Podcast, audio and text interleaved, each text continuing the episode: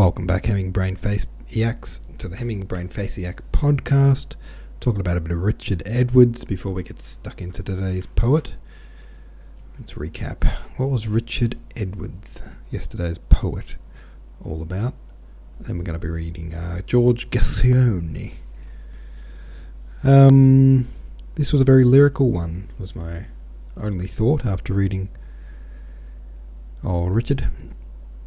Techrific says Amantium Irae, the quarrels of lovers, or the wrath of love slash lovers. It's probably a reference to Publius Terentius Afer, a Roman African playwright. The abbreviated quote used here as the title reads in full Amantium Irae Amoris Integratio Est. The quarrels of lovers is the renewal of love. This makes perfect sense in comparison with the coda of the poem. Good digging, Techrific. Amantium Irae. I'm seeing roots of the word like amor, you know. Amantium, I guess, means lovers. Have I got that right, or am I looking at it the wrong, wrong way around? And irae, I guess, would have some roots with like the words irate or irritated. Amantium. Um, Swim says the Mama Fishy says, I quite like this poem. I read it over several times and have been mulling it over throughout the day. That's cool. I love that, Swim. I love that it had a bit of an impact on you and stayed with you for the day. We're only reading, you know, one or two poems per day, so it's nice if they hang around for the day and, and have something to ruminate on. I quite like this poem. Oh, I read that bit. I have had falling outs with others, as one does, but yet we have gone on, and it is because there is the love. Excuse me. I guess um, quarrels happen, you know, between people.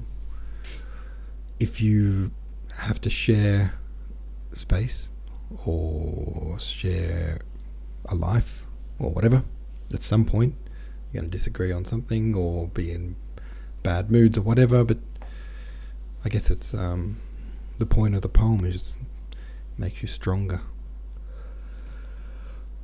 Okay. Oh, excuse me. Yawning into the microphone.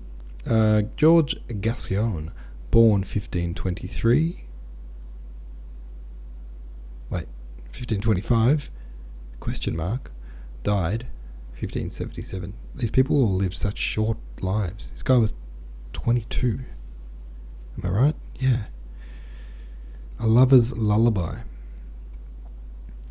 Sing lullaby, as women do, wherewith they bring their babes to rest.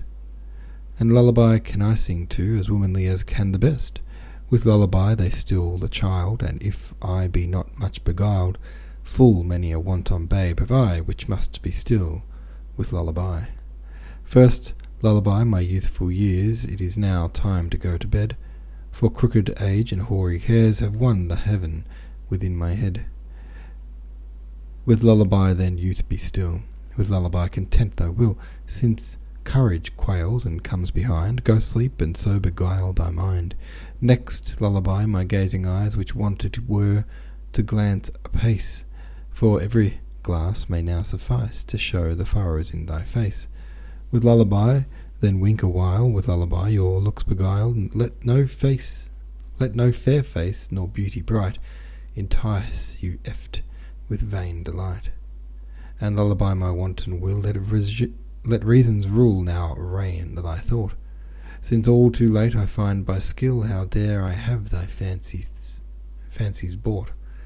With lullaby now take thine ease, with lullaby thy doubts appease, for trust to this, if thou be still, my body shall obey thy will. Thus lullaby my youth, mine eyes, my will, my ware, and all that was. I can no more delays devise, but welcome pain, let pleasures pass. With lullaby now take your leave, with lullaby your dreams deceive, and when you rise with waking eye, remember then this lullaby. And that's it. That's today. Poet's name again, George Gascoigne. Gascoigne, I guess it is. Uh, and that was his little lover's lullaby. How sweet. Alright, folks. Thank you for listening. See you tomorrow.